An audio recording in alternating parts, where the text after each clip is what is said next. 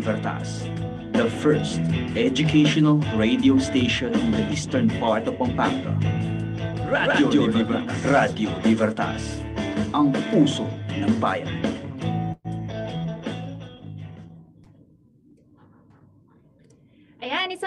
Magandang umaga po sa inyong lahat. Magandang umaga Santa Ana, magandang umaga Pampanga. Muli po nagbabalik ang barkadahan sa Paaralang May Puso ng Radyo Libertas, the first educational radio station in the eastern part of Pampanga. Pag-usapan po natin ang mga programa ng Paaralang May Puso, kaya naman samahan niyo po kami sa isang oras na talakayan. Muli po ako po si Binibining Angelica Marie Simpao, ang inyong mga kasama sa isang makabuluhang kwentuhan.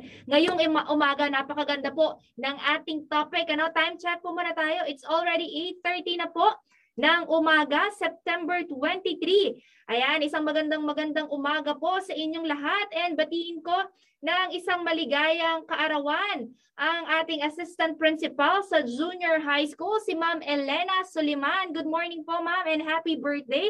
And also, uh, isa sa mga direktor ng Holy Cross College ang may birthday ngayon, si Director Paterno Dizon. Ayan, happy birthday po sa inyo. May you stay safe and healthy even during this pandemic. Ayan, isang magandang umaga po sa lahat ng ating mga viewers via Facebook live stream and via Zeno FM. So ngayong umaga po, no, may tanong kami sa aming mga viewers. Ayan, nagparehistro na po ba kayo?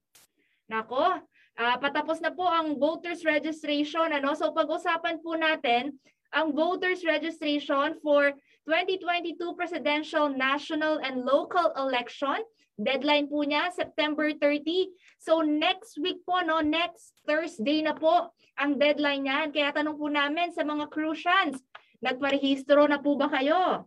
Ayan, para, ano, no, para i-udyok or to invite uh, yung mga youth natin dito sa Holy Cross College to vote. Mga kasama ko, syempre, ang College Supreme Student Council dahil itong mga officers natin ay talaga namang they advocate for youth vote ayan para sa darating na eleksyon. Makakasama natin syempre ang suki natin dito sa Radyo Libertas, ang presidente ng uh, ah, SSC si Sheila Daria. Good morning. Hello po ma'am, good morning po. Um Hello po. Uh, first of all, I would like to greet everyone a blessed morning po sa mga parents, instructors, and to my fellow students na nakasubaybay sa atin ngayon. Good, good morning po. Ayan, good morning din kay Sheila Andrea Daria. And also makakasama natin, ito, suki ko na din to sa Radyo Libertas, si Kate Querejero, ang Vice President ng Council. Good morning, Kate. Hello po, good morning po ma'am. Good, good morning din po sa ating mga nanonood ngayon, ngayong umaga. Ayan, good morning Kate. Naku, napakaganda ng mga guests ko, no? si Sheila at saka si Kate.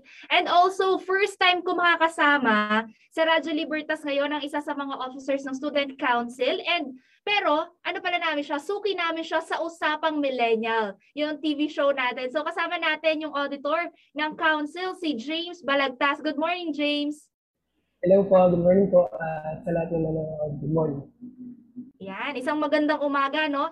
Marami akong guest ngayon, mga kabataan kasi mag magkaka-age lang po kami dito ano sa hindi niyo po natatanong no. Medyo uh, nasa millennial pa po kami. So magkaka-age lamang po kami dito. So mga bata po ang kasama ko ngayong umaga para pag-usapan natin ano itong papalapit na pagtatapos ng voters registration. Kasi alam niyo ba halos walong buwan yung nawala sa mamayan para magparehistro sa kanilang municipal o city election office dahil nga uh, sunod-sunod no yung mga lockdown natin simula last year.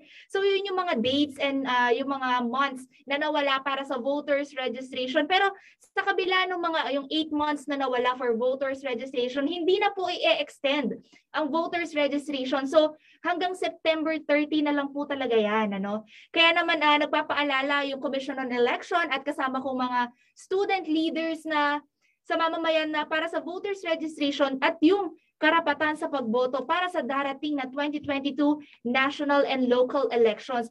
Uh, to recap lang, ano, yung parang sinabi ni former Chief Justice Maria Lourdes Sereno doon sa previous episode ng Usapang Millennial, napakalaki ng responsibilidad at hindi biro-biro yung responsibilidad ng mga kabataan para sa darating na halalan. Kaya ngayong araw, aalamin ko yung opinion ng ating mga student leaders, no? Pagdating dito sa papalapit halalan. Pero bago yun, syempre, kamustahin ko muna ang aking mga guests for today. Ayan, kamustahin ko kayo isa-isa. Si Sheila ay from BS Criminology, no? Sheila, ikaw, kamusta ka? Kamusta ang BS Crim? Hello po, ma'am. Ah, okay naman po ako and okay naman po yung department. Ayos lang po. Okay, nag adjust pa rin ba sa distance learning? Um, medyo sanay na po kasi syempre po last year, Mm. uh, pinapractice na po natin yung virtual lang. Okay. Ayan, kamustahin ko din si Kate. Kamusta ang BSI? Kamusta kayo, Kate? Um, okay naman po ako and okay naman po yung um, department namin. And kama- kum- kamakailan lang po, nagkaroon lang po kami ng webinar na um, mahalaga ka kaibigan. Mm Ayan, no, nakasama natin dyan sila Ma'am Marisa at saka sila Ma'am Shaira. No, napakaganda ng usapin about mental health awareness during this uh, pandemic. Ayan, and uh, syempre kasama ko rin si James. Ano, James, from education ka ba? Tama? Ah, civil engineering po. Ah, civil engineering. O, kamusta naman kayo sa CE? Nako, bihira ko na lang ma- mag-guess ngayon yung mga nasa CE. Kamusta kayo, James? Ah, busy po. Medyo kahit konti lang po yung ginagawa, ah, nakaka-survive pa naman po. Ayan, naku, surviving and uh, masipag pa rin no, sa pag-aaral kahit na maraming projects ang council. Ayan, so before tayo pumunta sa ating talakayan, batiin muna natin ng isang magandang umaga ang lahat ng ating viewers. Nako, may nakita na po akong message and comment dito from our hardworking president, Attorney Dennis C. Pangan. Ay kanina bumati ako ng happy birthday kay Ma'am Elena, no? Ad- advance happy birthday po, Attorney Pangan. Ayan. Sabi niya, good morning, Madam Jaja, keep flying. Nako, maganda po yung topic namin ngayon. It's about voters registration and why youth vote matters. Mahalaga ba talaga ang boto ng isang kabataan? Ayan. Isang magandang umaga din po sa magandang advisor ng Supreme Student Council ng College Department, si Ma'am Jeremy Manalaysay Gonzalez. Good morning po, Ma'am Ja, and sa mga SSC officers natin, Sheila, Kate, and James. Lagi nakasupport ang ating magandang advisor, no, si Ma'am Jam. Good morning, Ma'am Jam. And also, isang magandang umaga po sa number one supporter po ng Radyo Libertas, ang head po ng Research and Development Unit, Doc Paulo Lumanlan. Magandang umaga po, Ma'am Ja, at sa ating mga guests for today. Maligayang kaarawan din po sa ating HCC Director, Sir Paterno Dizon, and IBED Assistant Principal, Ma'am Elena Soliman. God bless you all po. Ayan, so punta na tayo sa ating talakayan ngayong umaga, ano? So, uh, isa sa inyong mga advokasya ang pagpaparehistro para sa voters election, no? Ah, yun, nabanggit ko kanina, ilang araw na lang ba yung deadline at bakit kailangan magparehistro ng kabataan yan? Tanungin ko kayo isa-isa, bakit kailangan ba magparehistro ng kabataan, Sheila? Hello po, ma'am. Ah, para po sa akin, ah, napakahalaga or kailangan po talaga magparehistro ng mga kabataan kasi ah, halos po sa populasyon ng natin is kabataan po. Kaya mas mas okay po kung kabataan po yung ano. Ah, Ayan. Okay. What about Kate? Bakit para sa'yo importante na magparehistro ang kabataan? Um, ayun po, um, we should really grab the opportunity po to register to vote. Um, kasi sa totoo lang po, we need to make, make our voice heard.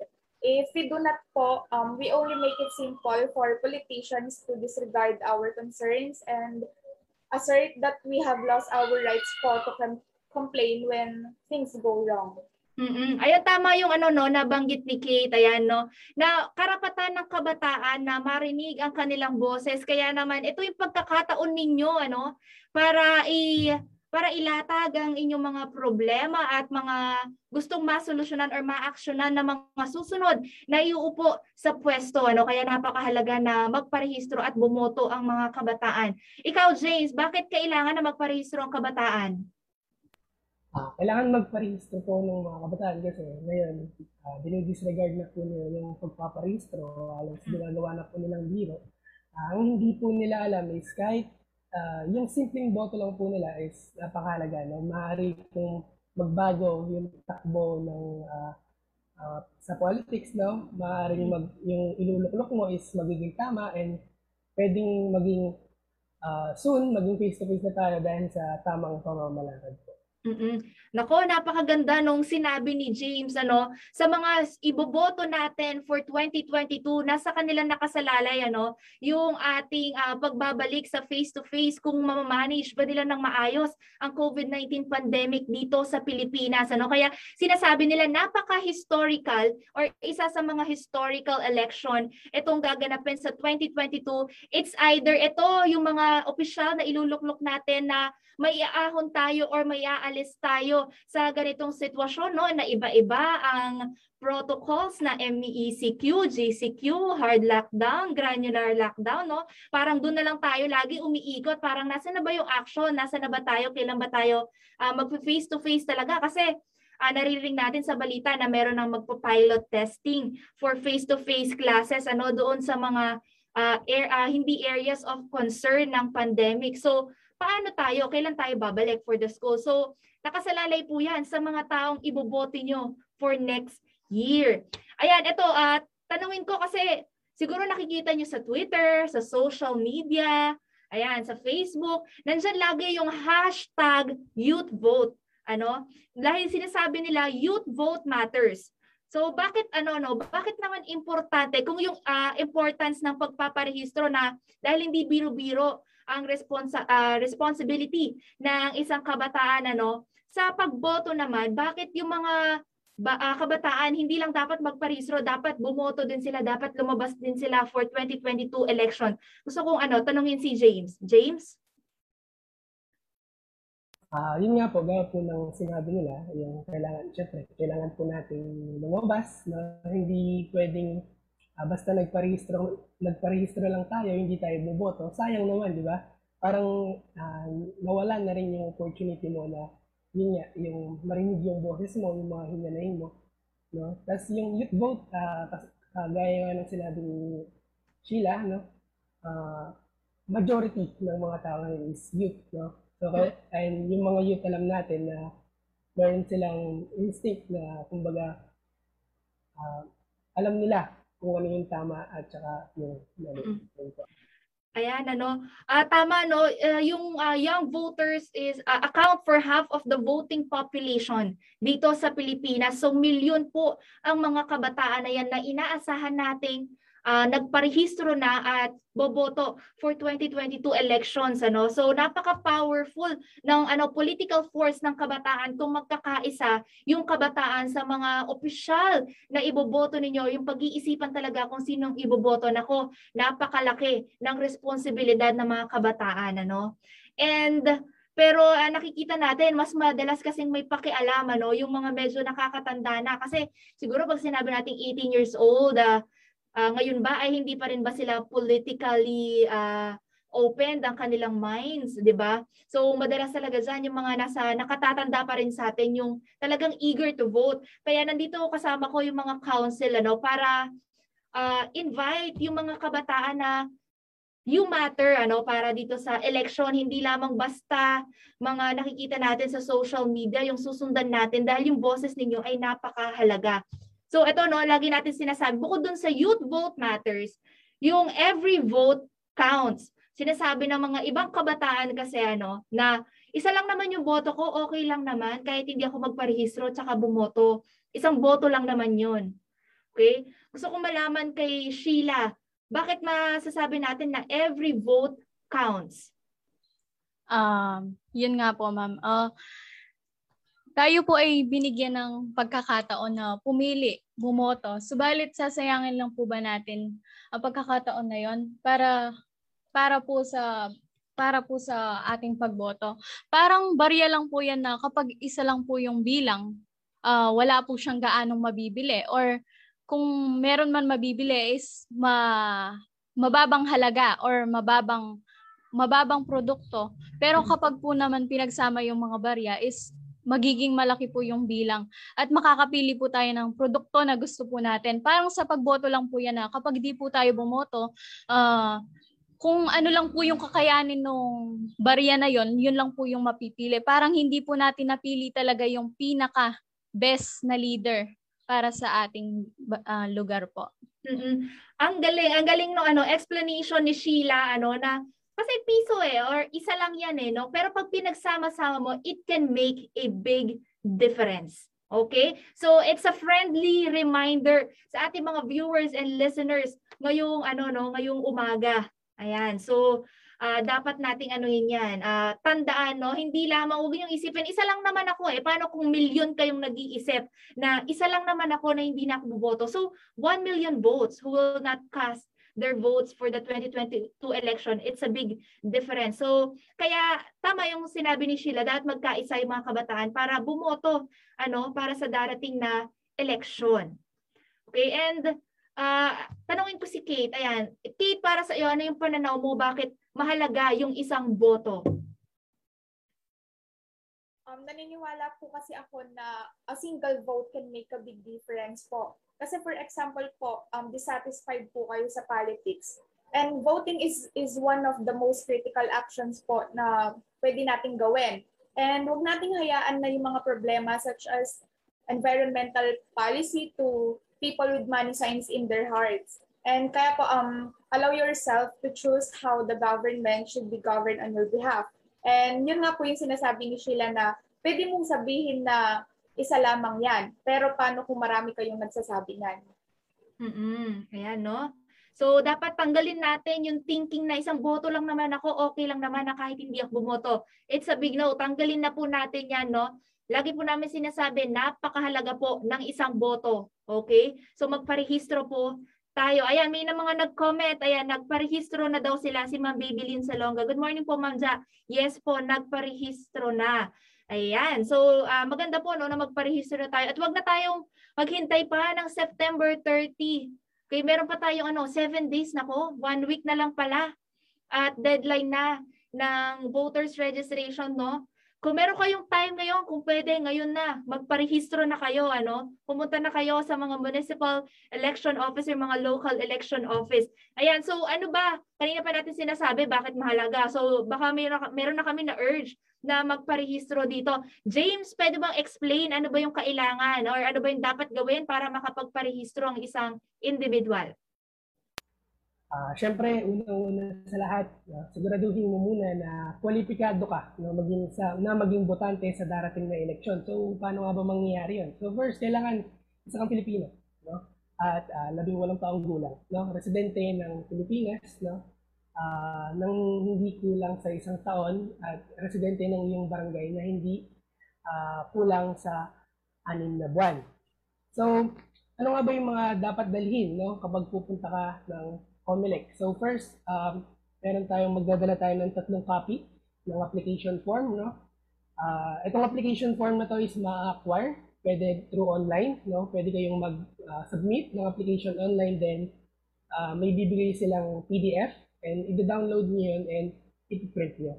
Next is isang valid ID, uh, sariling ballpen at original photocopy ng birth certificate uh, na ikaw ay 18. So, ano nga ba yung mga valid ID no, na tinatanggap? So, meron tayong employer's ID, postal ID, PWID, no? student ID. Yung student ID, kailangan permado to ng otoridad ng school. No? Meron tayong driver li- driver's license, NBI, passport, no? at iba pa. Mm-hmm. So, next, uh, syempre, uh, yung sa application form, pwede rin tayong mag fill up sa mismong COMELEC na, sa may pinakamalapit na COMELEC sa inyo. No? Or pwede kayong magpa, mag-rehistro, uh, mag-online sa irehistro.comelec.gov.ph. No? At siguraduhin dapat no, tatlo yung copy ng ating application form. Next, kailangan pati yung ID is naka-photocopy. No? Kailangan yun. Para hindi na tayo magbalik-balik sa COMELEC at labas ng loob at maiwasan yung uh, pagkikisalamuha sa maraming tao. Next step, step 2, no? After mo ma-fill up yung application form and mabigay yung iyong mga photocopy ng ID, no, isubmit ito sa COMELEC officer, no, yung sa nag-a-assist sa'yo. Then, kukunan ka doon dapat ng biometrics at picture. So, next. Next, may bibigay silang acknowledgement receipt, no? Kailangan bago ka umalis is makuha mo ito, no? Uh, ito yung pinaka-importante, no? Ito yung patunay na, uh, na, na nakarehistro, ka. Ayan. Ayun, maraming salamat James. Ano? Napaka-importante na after yung mag-fill up, tapos after yung mag-biometrics, may ibibigay sa inyong slip na maliit lang yung nasa pinakadulo ng registration form nyo, pipirmahan nyo yun, tapos ibibigay sa inyo ng election officers ng inyong munisipyo. Ano? And always ano, double check the spelling of your name kasi medyo mahirap din magpa-correct ng ano ng name, 'di ba? Lalo na kung wrong spelling ang inyong name. Kaya uh, kung mag, mag-answer kayo ng form, yung printed forms, gandahan niyo po yung sulat ninyo, ano, para wala pong mga wrong spelling or yung mga nami-mistype kapag uh, transfer na sa computer. Or kapag mag-online naman kayo, lag, uh, i-check ninyo kung tama ba yung pangalan ninyo, yung address ninyo, ano, para kapag uh, voter uh, uh, voting day na or election na ay hindi kayo makakaproblema kasi wrong spelling pala yung name mo na nandun sa listahan tapos yung ID mo ito yung spelling. So, lagi po niyong i-double check ang inyong mga pangalan. And also, ah, sino ba yung dapat magparehistro? No? Bukod dun sa one year na kayo nakatira sa Pilipinas, or six months na kayo nakatira doon sa mismong barangay ninyo or municipality, ah, lagi nyo din pong titignan no, kung for example, next year ay mag-18 na kayo ng May. May 9 ay 18 years old na kayo. Ayan, pwede na kayo magparehistro kahit 17 years old pa lang kayo as of now, as of this uh, deadline, okay? Kung ngayon 17 ka pero sa January ay mag-18 years old ka na, ayan, pwede na raw po kayong magparehistro. Okay? Pwede nyo pong dalhin pag lalo na yung mga student, pwede nyo dalhin yung uh, ID po ninyo. Yan. And uh, bukod po sa ano, no, bukod dun sa mga city, uh, city or municipal election office po ninyo, pwede kayo magparehistro doon sa mga satellite registrations, okay? Meron po mga satellite registration dahil sabi ng Commission on Election, marami pa rin talaga yung hindi nagpaparehistro. Sila na yung pumupunta mismo sa mga barangay. So pwede nyo pong tanungin yan sa inyong mga barangay captains or sa inyong mga barangay tanods kung meron bang satellite registration sa inyong barangay. Meron din po sa mga malls sa Pampanga para dun sa mga medyo ayaw mainitan or mahaba na yung pila doon sa kanilang uh, munisipyo. Okay, pwede po tayo sa mga satellite registration. And pagpapaliwanag din ng COMELEC, hindi lang mga new applications ang kanilang tinatanggap. Ano? Pati rin po yung activation ng registration. Ito po yung mga vote, uh, nagpa-vote, uh, nagpa-rehistro na dati, Okay, pero twice na silang absent sa mga previous election. Ito po yung mga hindi nakakaboto kaya tinatanggal na sila dun sa voters list. Okay? So kung twice na kayong absent sa halalan, okay, it's your time na po para magpa-activate ng inyong voters registration. Or baka naman once pa lang kayo hindi nakaboto, pwede nyo pong i-double check sa inyong munisipyo or sa election office ano para masigurado ninyo na kasama inyong pangalan doon sa voters list na ilalabas nila for 2022 election. Okay? Maganda na yung sure kung nag-absent kayo last year o di pwede niyo pong tingnan kung active pa ang inyong registration. And Pati na rin po yung mga ano no, yung mga last election kasi merong nagka-problema na wrong spelling yung name kaya hindi sila nakaboto. So it's your time na rin po para ipa-correct no, yung mga wrong information do sa voters registration nyo last time para makaboto din po kayo for 2022 election. Okay? Okay po ba tayo doon, ating mga viewers and listeners? Okay, so babatiin ko muna yung ating mga nag-comment sa Facebook. Okay, isang magandang umaga po kay Ma'am Sarah May Santos. Ayan, kay Jaja Franco, sabi niya, good morning Ma'am Ja. Yes po, nagparehistro na, rehistrado na po. Ayan, which is good. Ano? Sana mas maraming kabataan pa ang magparehistro. Kaya yung mga kaibigan ninyo, mga kabarkada, kaklase, pakitanong kung nagparehistro na ba sila. Okay? Let us uh, urge them, invite them to register. And meron pong comment dito si Ma'am Agnes uh, Aniceto. Sabi niya, nice question is, vaccinated ka na ba? No? Napakaganda din tanong yan na vaccinated ka na ba? Siguro next time itopic natin kung ga, kamusta na ba ang vaccination rollout dito po sa uh, Santa Ana or even sa buong Pampanga? Ano? Ito po mga guests ko ay vaccinated na po ba kayo? Vaccinated na ba kayo, Sheila? Si Sheila? Ma'am, ako hindi pa po. Okay, si James? Hindi pa rin po. Si Kate? Vaccinated na po. Okay, so mara, uh, halos lahat sa atin dito no hindi pa vaccinated. So ano lang din, uh, baka yung mga isusunod natin or mga iboboto natin or mga iupo nating opisyal for 2022 election, they will prioritize yung vaccination rollout sa ating mga munisipyo ano so it's a good time para bumoto during this pandemic ito yung mga taong magdidikta or magiging driver ng ating future ano? Kaya naman bumoto po tayo ng tama. Ayan tanungin ko din bilang isang student leader ikaw anong klaseng leader ba ang nais mong makita para sa halalan 2022 Sheila? Ayan po. Um, bilang isang student leader, uh, gusto ko pong mag, uh, makita sa isang magiging leader in the future na meron po siyang qualities or characteristics na responsible, uh, good listener, yung po mga ganon. Uh, responsible na alam niya po yung gampanin niya na hindi lang siya basta naluklok, uh, good listener na willing to listen sa mga hinaing ng kanyang mga nasasakupan. Siyempre po marami mga problema kahit na hindi po natin nakikita pero napaka-importante po na maging uh, good listener ka sa paligid po, sa paligid niya. And yung pong pinakalas, yung pinaka-best po sa akin is work by the heart. Kasi po kapag, syempre po, pag gusto niya po yung ginagawa niya, gagawin niya po yung lahat-lahat yung lahat ng kaya niya para po mapa, mapabuti yung nasasakupan niya or yung uh, ginagalaw niya po. Mm-mm. Ayan o, napakaganda nung sinabi ni Sheila na uh, responsable dapat yung hindi lang basta pag nalukluk na, ayan, hindi na mahanap, hindi na makita, hindi na alam kung ano yung gagawin or yung serbisyo para sa kanyang mga kasama sa bayan. Ano? So dapat ang mga iluluklok natin, tingnan po natin ano. So it's a good time na kasi nakikita natin marami na nagpaparamdam sa social media pages nila na iboto niyo ako kasi ganito, ganyan. So it's a good time na tignan niyo yung mga ginagawa nila kasi makikita niyo yung totoo nilang personalidad ano o yung totoo nilang pagkatao. I-assess na natin as early as now sino ba ang karapat dapat dapat. Okay? So ayan, si Sheila sabi niya responsable, marunong makinig sa kanyang nasasakupan. Okay? What about Kate? Kate, ikaw, ano ba ang hinahanap mo or da, nais mong makita para sa Halalan 2022 na isang leader? Um, Siyempre, lahat naman po tayo, gusto po natin yung leader na may dedikasyon at paninindigan. And yung gagamitin po nila yung power nila sa tamang paraan and may plano para mapabuti yung bansa natin or yung nasasakupan niya. Okay. Uh, maganda din yung point ni Kate ano, na merong plano Okay? Meron na siyang naka-align na project na dapat niyang gawin. Meron na siyang mission and purpose.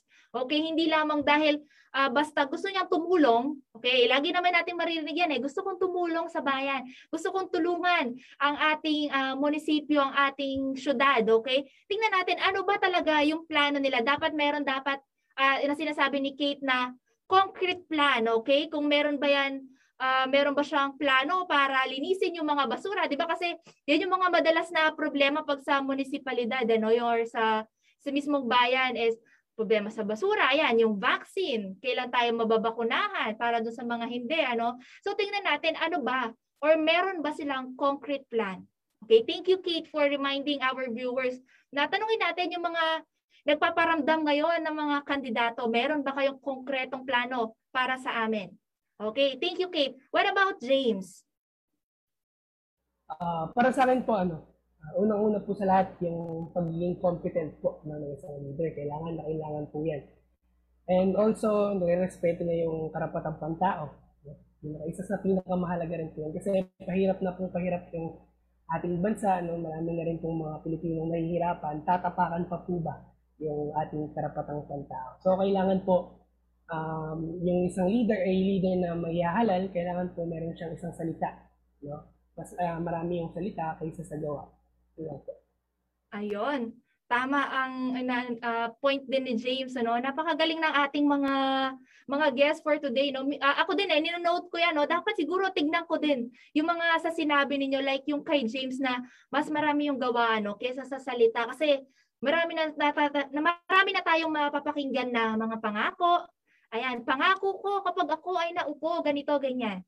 Okay, napakaraming salita. Pero nasan ba ang kanilang gawa? So pwede natin tignan na yan no, as early as now kasi nakikita na natin yung mga nagpaparamdam dyan ng mga political candidates. And uh, gusto ko din yung sinabi ni James na competent.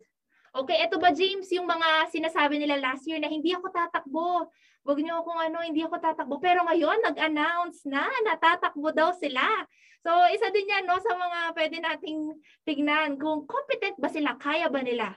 Okay, meron ba silang uh, bukod dun sa kanilang lakas ng loob, okay, do they have the will, okay, to do their projects. Ayan. Okay, napakaganda ng ating kwentuhan ngayong umaga, ano? And ayan, no, kasi meron na akong na, napakinggan sa inyo kanina. Ano ba yung mga problema o hinaing siguro ng mga kabataan na maaring maresolba ng mga susunod na magiging leader ng bayan? Kaya tanungin ko una si Kate muna. Kate, ano ba yung mga problema o hinaing ng mga kabataan na pwedeng i-resolba ng mga susunod na iuupo sa pwesto? Um, for me po, um, eh, yung unang naisip ko po na problema ng mga kabataan ngayon is job opportunity. And well, kasi unang-una po, um, isa lang naman yung goal ng mga student eh, yung parang magkaroon po ng mas magandang job. And not all of them po are getting the opportunity that they need. And kasi po yung government, whether they, whether they admit it or not, um, they failed to provide job opportunities to those who really needs it. And especially po sa ating mga fresh graduates. Di ba po, um, dati sabi po nila, um, kapag nag-graduate ka ng K-12 is magkakaroon na, pwede ka na agad na mag-work or magkakaroon ka na agad ng trabaho. Pero hindi pa rin po talaga sapat yon or parang um, naghahanap pa rin po yung mga iba na maraming experience, um, yung sanay na po talaga sa ganong trabaho. Pero paano po magkaka-experience yung isang tao kung hindi naman po nila kinukuha. Hindi naman po nila. Oo, no, no, problema yan, ano, kapag yung mga fresh graduate, kapag may hiring, kailangan lagi may three years of experience in the is- industry, ano. So, madalas dyan talaga nahihirapan yung mga fresh graduate kapag naghahanap ng trabaho. And lalo na siguro ngayon, dahil panahon ng pandemya, ano, napakataas pa rin ang ating unemployment rate, hindi lamang sa Central Luzon, but also in the whole Philippines, no, milyon-milyon pa rin po ang mga Pilipino ang nawalan ng trabaho at talaga naman nahihirapan na meron tayong health crisis tapos wala pa silang trabaho. What more, yung mga mag-graduate for next academic year paano sila magtatrabaho. So, napakaganda din na dapat yung mga susunod na leader natin ay uh, maghanap na sila ng mga ano ba ang pwedeng gawin to improve the employment rate in the Philippines or in their municipalities or sa city nila. Okay, thank you Kate. Ayan no. Sana marami mga kabataan yung uh, matulungan ng mga susunod na leader natin when it comes to employability. Okay, um Sheila. Ma'am, uh, uh, sa akin naman po uh, is malaking suporta po sa pag-aaral kasi uh, kahit naman po maraming mga scholarship, ganun, uh, meron pa din po mga student na hindi sila nakakakuha ng mga ganun. Kaya po nahihirapan din po sila na uh, makapasok sa isang, sa pag-aaral, yung po mga ganun. And tulong po para sa mga nangangailangan, lalo na po yung pandemic po tayo ngayon, maraming mga walang trabaho. Yung pong iba kahit konting uh, tulong lang, napakalaking tulong na po sa kanila na. Ayun. Okay. So dun sa nabanggit ni Kate, ano, um uh, financial na suporta para sa edukasyon, ano, uh, malaking tanong yan for the fiscal year kasi dun sa ongoing hearing for the national budget, ano. Kasi uh, meron sinasabi si Ched uh, uh, Sir Prospero de Vera na sinasabi niya hindi pa na-approve yung ni-request nila na budget para sa scholarship. So uh, alam natin dito sa Holy Cross College marami yung TES grantee natin na talaga naman umaasa doon sa subsidy na binibigay ng government para makapagkolehiyo sila. Ano, so dapat uh, tutukan din ito no kasi edukasyon kailangan ito ng mga kabataan. Also, uh, siguro yung mga support lalo na ngayong pandemic ano itong uh, to provide laptops not only for students but also for teachers na lalo na yung mga medyo nasa nahihirapan. Yan, like yung mga nasa public schools. Ayan, buti dito sa Holy Cross, binigyan natin sila ng access yung mga nasa public uh, elementary schools no sa Santa Ana binigyan natin sila ng access for ELMS. Okay, paano naman yung mga nasa ibang bayan, paano ang uh, learning ng kanilang mga estudyante. So dapat tutukan din ito edukasyon sa gitna ng pandemya. Thank you Sheila for that. Uh, what about James? Uh, siguro po yung sa akin po, yung maaaring maging problema o yung naing ng mga kabataan ngayon is ah, yun pong sa pang-araw-araw po nila. Kumbaga, um, kung kailangan po bang itaas ng susunod na mahalal yung mga sahod ng ating mga ah, magulang or ibaba ang presyo. No? Ah, alam ko po hindi siya madaling ah, procedure pero yun po halos yung uh, hinanayin ng mga kabataan kasi napakahirap na po nga ang buhay natin na mas napapahirapan po, po kasi dahil sa mababang sahod tas mahal na presyo ng mga bilihin. Mm. So, uh, dun po sa part na yun, parang uh, sinasabi rin po ng mga kabataan, parang although hindi sila apektado, is yung irespeto yung karapatang pantao. Mm-mm. Kasi as a ta, as a, yun nga, tu- tao, ah, parang concerned din tayo sa ating kapwa-tao. Lang po. Ayan, ah very timely ano yung sinabi ni James na we need leaders na who will respect the rights of an individual, of a citizen, okay? So sana ma mahanap natin itong mga leader na ito na magre-resolba sa mga ano problema ng mga kabataan like respecting their uh, human rights. Okay? Thank you Sheila, James and Kate for that ano. And uh, lagi nagbibigay ng mensahe yung mga political candidates ngayon no, nakikita na natin no para sa taong bayan kung bakit kailangan silang iboto and ano yung kaya nilang magawa para sa bayan. Ngayon, balik ta rin natin ano before we end this program nako baka mapahaba na naman yung pagkukwento ko dito, lagi na lang ako nag-OT. Ayan, so lagi nagbibigay nga yung mga political candidates ng kanilang mensahe. Ngayon, uh, balik ta rin natin, dapat yung mga kabataan yung magbigay ng mensahe para sa mga nagnanais na maluklok sa pwesto. Ayan, sino ba yung gustong magbigay muna ng mensahe? Uh, unahin siguro natin si Sheila. Sheila? Ayan po, ma'am. Um, para sa akin po, mensahe ko po sa mga nagnanais humabol sa darating na election is sana po humabol po sila or uh, humabol po sila na makatutulong nang makatutulong sa kapwa. Uh, wag po silang or wag po tayong mag-ipon ng sarili nating alikansya. Uh, mas mabuti pong maalala tayo or matandaan tayo ng mga uh, tao sa mabuting gawa kaysa po sa masamang gawa. Ayan. Maraming maraming salamat, Sheila. Kate? Um, ayan po, um, gusto ko lang po sabihin sa kanila and sa mga iba pong bumoboto na um, hindi hindi ako pa, hindi mahalagang magpadala sa mga sugar coated words coming from their mouth and it's not all about the sugar coated words po na ano um it's all about the ano actions na nagawa nila and magagawa pa nila Okay, thank you so much Kate and James. Ah, yun po yung mensahe ko kung ah, sila ay magnanais na mailoklok dito sa pwesto, sa pwesto. ah, kailangan hindi lang lakas ng loob yung dala nila, no? hindi lang tiwala sa sarili, kundi dala, physically and mentally ah, ready din sila kasi maraming mga pagsubok yung pagdadaanan throughout the year, hindi madali yung paghabol. Ayan. Okay, maraming maraming salamat sa aking mga guests for this morning. Ang ating President Sheila Andrea Daria, ating Vice President Kate Kate Quirejero and Auditor James Balagtas. Ayan. So, andito po kami ngayong umaga ano para anyayahan po yung mga kabataan or yung mga ano po natin, mga kababayan natin na hindi pa nagpaparehistro hanggang September 30 na lamang po pwede magparehistro kaya naman bisitahin niyo na po ang inyong mga ano municipal or city election office para magsumite ng inyong mga registration forms. Ayan, balikan niyo po dito sa ating Facebook live stream mamaya ano yung mga uh, sinabi ni James na mga requirements para makapagparehistro. Ayan. Uh, mga 30 minutes lang naman makakapagparehistro ka na ngayon kasi sumusunod tayo sa social distancing and pinabilis nila ang kanilang serbisyo para nga masunod natin yung health and safety protocol. So, inaasahan po namin ano, yung mga crucians dyan na mag 18 years old at saka 18 years old na, nako magparehistro po tayo para sa darating na eleksyon. Kaya wag po natin hayaan na ibang tao ang mag-decide kung sinong uh, presidente, senator, mayor ang iluluklok. Ano? Meron po kayong karapatan para pumili ng mga isusunod na leader ng ating bayan. Muli po maraming maraming salamat sa lahat ng tumutok sa ating Facebook live stream at maraming maraming salamat sa College Supreme Student Council. Muli po, ah, lumipas man ang isang oras na talakayan, magpapatuloy pa rin ang barkadahan. Muli po ako si Angelica Marie Simpao, kasama po si Sheila Andrea Daria, Kit Querejero at James Balagtas. Bumabati po sa inyo ng isang uma- ah, magandang umaga at magparehistro po kayo. Ingat po kayo lagi.